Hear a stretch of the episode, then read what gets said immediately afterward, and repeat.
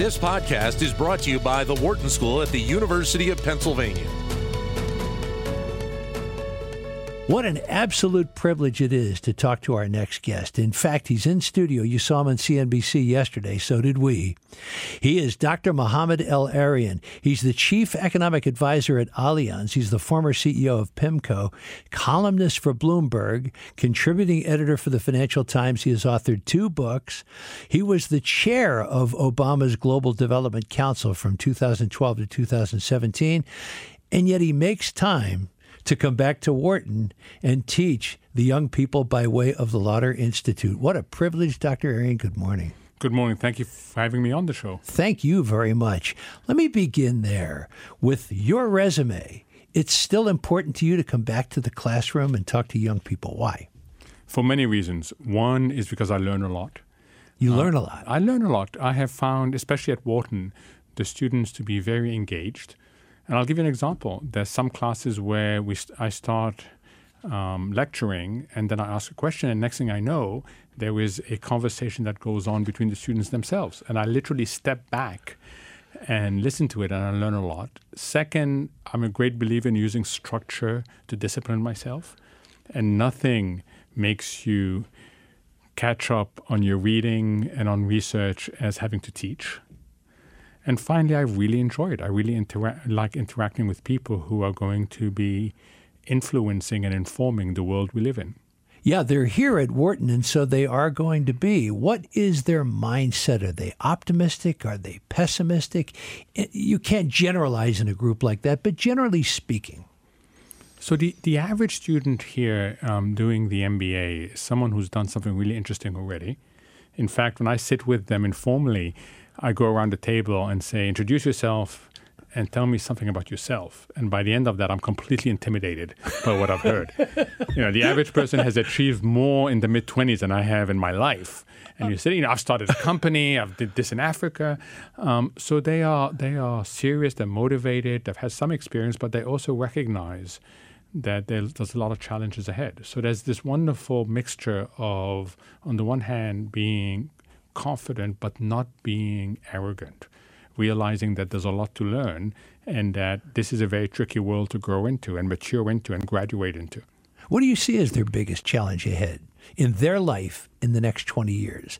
You talk a lot and we hear a lot about uh, AI and we hear a lot about automation and robots in a very different world. How do you envision their biggest challenge across the next 20 years? So I call it dealing with, to use Ben Bernanke's phrase, the former chair of the Fed, unusual uncertainty. That everything is moving, that the world is being shaken from above and from below. So from above, you have big secular themes like climate change, like demographics, like deglobalization. These are big themes. Um, in my days, you could take things as relatively constant. We didn't worry about the climate.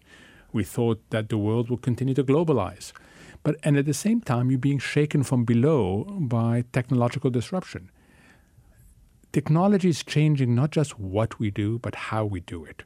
So if you if you're sitting there in a world shaken from above and shaken from below, it is not a comforting situation to be in. But we grew up with the nuclear threat, nuclear war threat.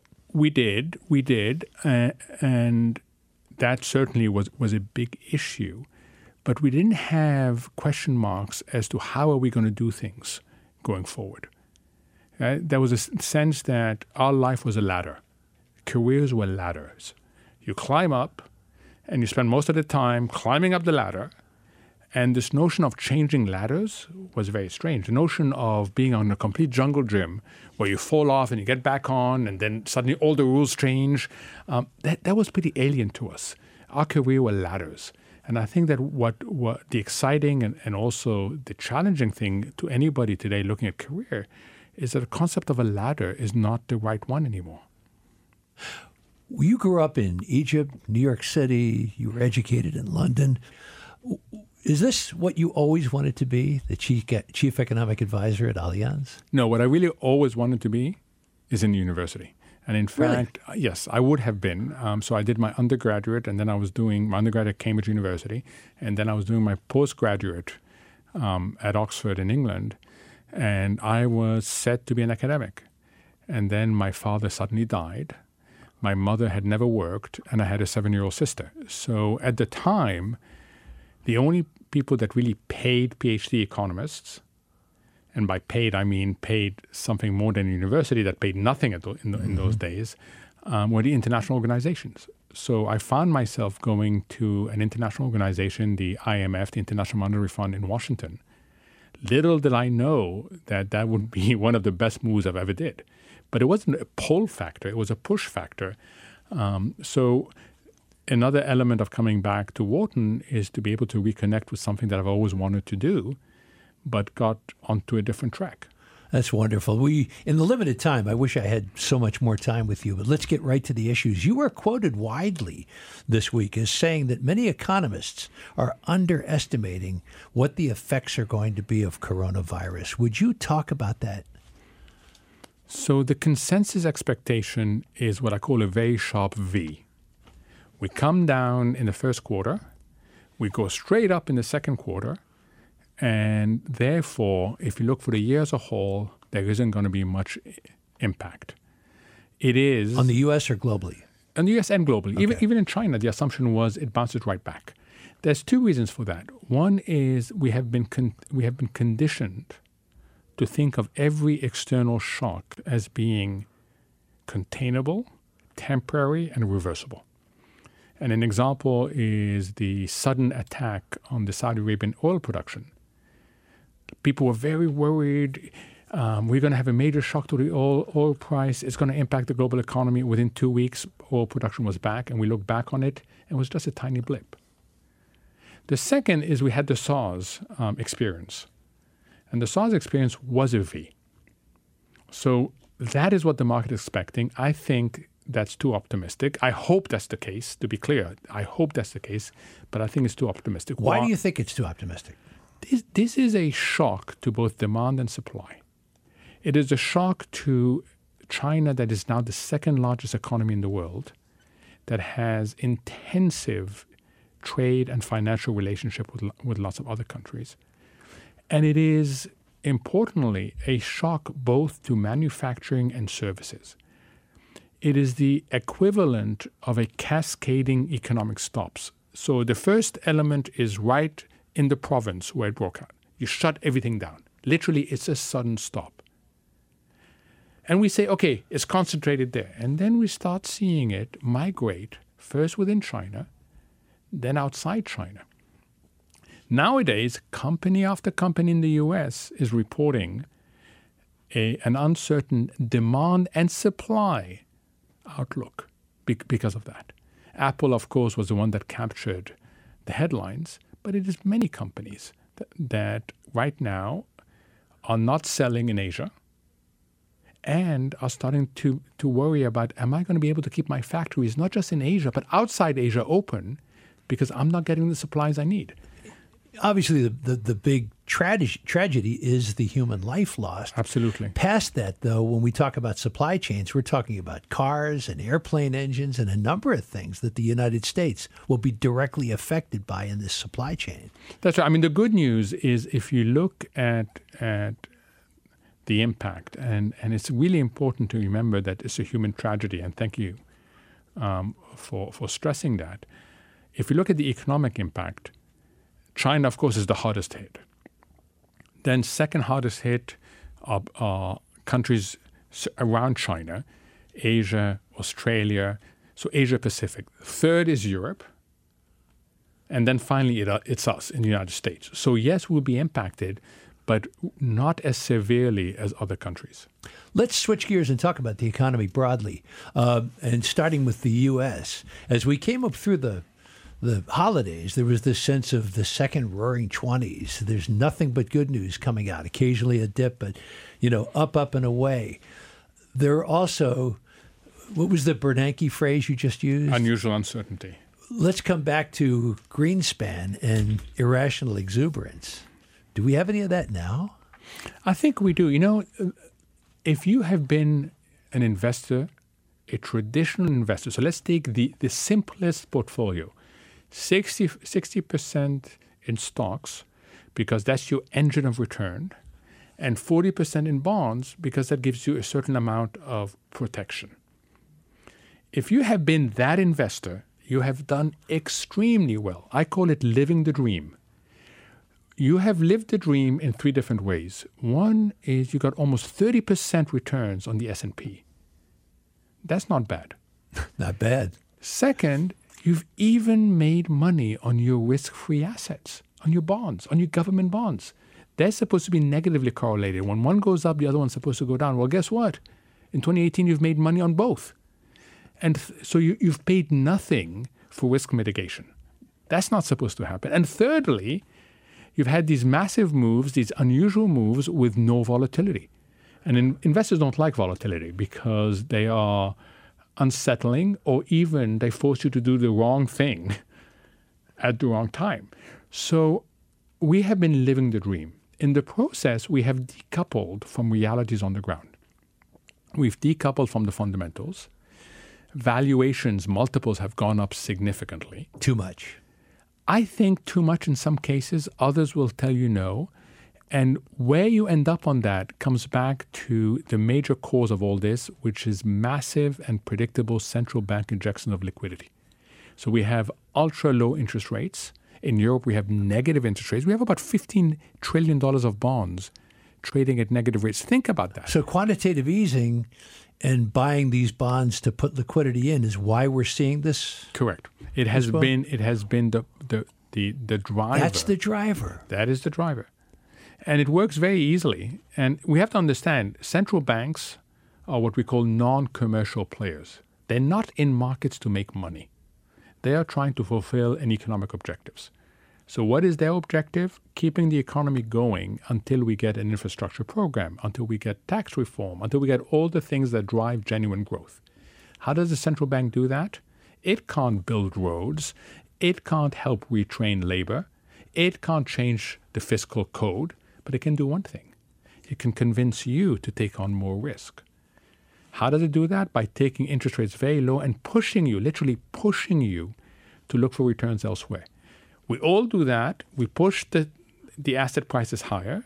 Then, when we open our statements, we think we are better off. We think we're rich or richer. So, what does that trigger? The wealth effect. And what do people do when they feel they're wealthier? They spend more.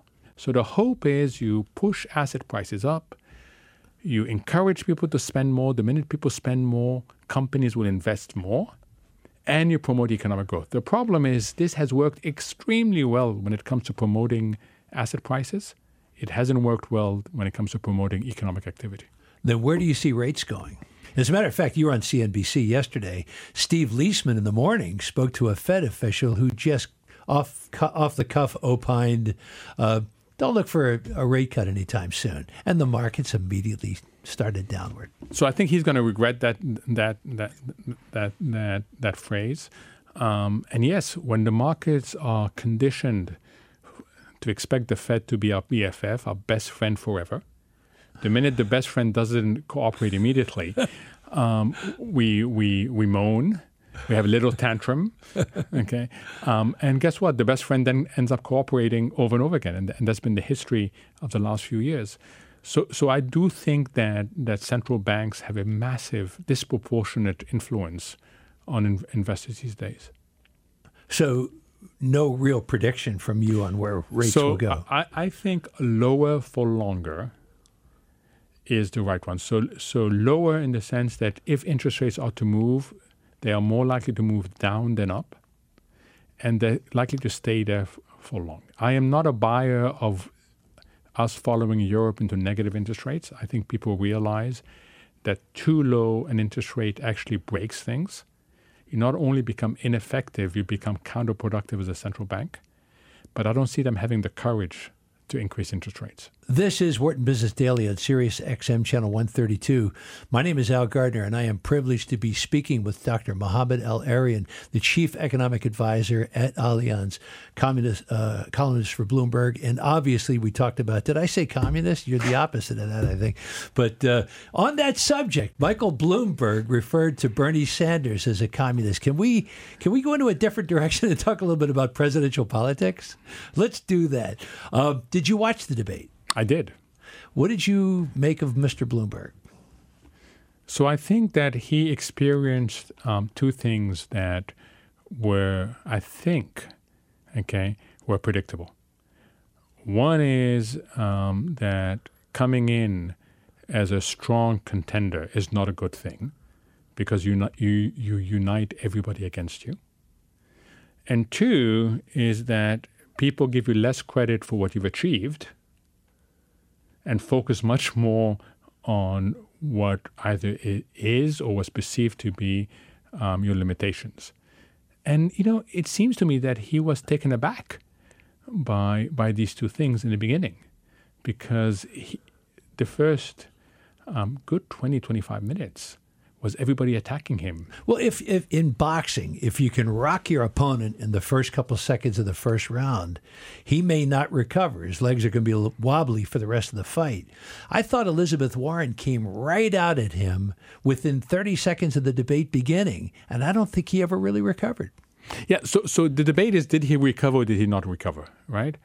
And by the way, that has a con, con, immediate re- relevance to business today which is you're going to be hit left, and right, and center by things you don't expect. And you need the combination of three things. You need the resilience to absorb it. So no, no knockouts. Don't make a mistake that you cannot afford to make. You need the optionality to figure out where, where are these blows coming from, what I should be doing. And then you need the agility to respond really quickly to, to an opening. That, that is what you need. Mayor Bloomberg needed all three. And I think there's a big debate as to whether he delivered on that or not. But focus on the next debate. I suspect he will adjust a lot. I think he will too. Why do you think Bernie Sanders is the front runner? The same reason why you're having more and more anti establishment movements appear around the world. People are angry. There's a sense that the system has not delivered. People look for something new, something fresh. So what you tend to see um, is the more right and the more left of the political distribution get a lot more attention than you'd expect them to. Um, that's true in Europe. That's true today in the United States. And I think it is totally understandable. People want to shake the place up, and people are looking for passionate politicians that can offer them something. The key issue, and we saw this, for example, in Britain with Brexit, I think that the one thing we've learned, though, it's not enough to come in and say, I'm going to dismantle the whole system. We also have to ask people who say that, what are you going to build instead? Um, the lesson of the UK with Brexit was it's much easier to agree on dismantling something than it is to agree on building something else. And I think that what you're going to see increasingly is people asking, okay, no, I understand you don't like what you're seeing, but what will you build instead. Are you saying that the path that Jeremy Corbyn took is exactly where Bernie Sanders is going?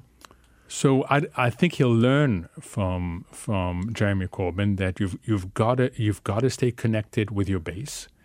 Um, you can go too far. I think most people would admit um, that Jeremy Corbyn went too far, and most people tell you Jeremy Corbyn wasn't consistent, so he didn't have answers.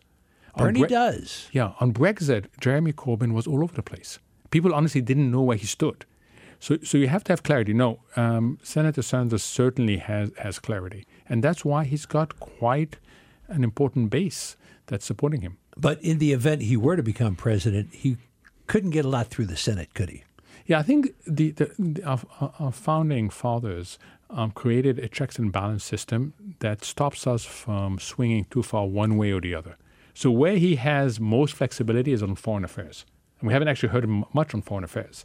But when it comes to except in the Palestinian Israeli, where he's a little bit. It, well, you tell me. What, correct, you... correct. But we haven't heard him say much about other places as yet. He has focused mainly about is our system co-opted to benefit the rich. That here's a good question for you, Dr. Erian. Is it? So let's talk about um, what central banks have been doing. They've been pushing up asset prices in order to promote economic well-being. They will say, focus on the destination.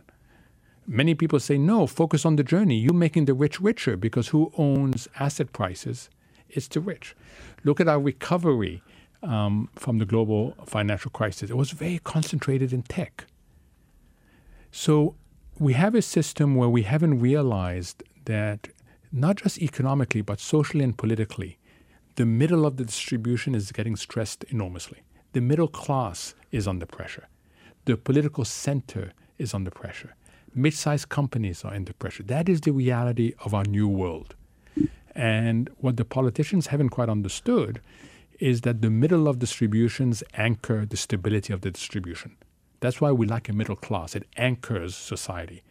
That's why we like the political center, because it avoids these big swings one way than the other.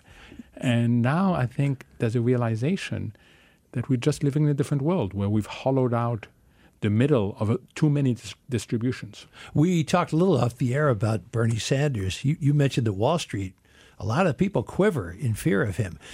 Do you see him trying to nationalize businesses, uh, do radical steps if he were to become president? Not that he would have the power to do that, but to make those kinds of efforts? So I don't see him nationalizing. Um, I do see him increasing regulation on Wall Street. And there is a sense um, that finance still is too big relative to what the economy needs. So, so I, I would see him there. I would see him um, be rolling back certain tax cuts. I would see him trying to push through a higher minimum wage. Can we afford the things he wants? Uh, health care, for example, for all, uh, free college in public institutions. Can we afford those things? So the devil is in the details as to as to how quickly you do it and how you sequence it. Right? You know, economists will tell you will will say to someone, "Look, I don't want to take a political view. Tell me what you want to do, and I will tell you the benefits, cost, and risks of that approach." And then we'll have a big discussion as to how valid is that. But ultimately, it's a political choice. So, our economy is resilient enough to take it, you know, left and right. We've shown that. What we need to understand is what, what is the benefit, cost, and risk equation, and what can we do to make sure that it's a net positive. Did anybody else on the stage impress you on the Democratic side? You know, I, I, think I, I think they were they all did well. Um, in terms of answering some of the issues. What, what I like about these debates, I mean, the one this week was a little bit a little bit different in terms of, of the tone of it, but we're starting to get more focused on policies. I thought the climate change discussion was important as to exactly what will you do, and people were pressed. What exactly will you do? What will you do? I, I love the question about two, the two cities that, that, that are having a, a spike in, in temperatures. What will you do about that? And I think it's really important for people to hear the policy underpinnings of the candidates. Final question. Uh, if you can, he's in a classroom, grade Donald Trump's presidency so far from an economic standpoint. So, from an economic standpoint, he understood very early on that you couldn't rely just on monetary policy. So, he did two things um, that I think all economists agree is the reason why the US has been able to outperform other countries. Now, you can disagree, and we should have a good discussion on was it fair, but deregulation promoted economic activity, and tax cuts promoted economic activity. So, the reason why the US has performed better than others is because we, unlike others, use the fiscal instrument and structural reforms to promote growth. Now, could we have done it in a fairer manner? Yes. Should we? I would have said, I say yes. Others say no, but I would say yes. The other thing he's done is that he has come up with a trade policy that many criticize and now realize that's the right approach. I hate to say this, but we are out of time, and it is a privilege beyond words. Dr. Mohamed El-Erian, thank you so much for your time. Really, really appreciate you being in studio. Thank you very much. To keep engaged with Wharton Business Daily and other Wharton School shows, visit businessradio.wharton.upenn.edu.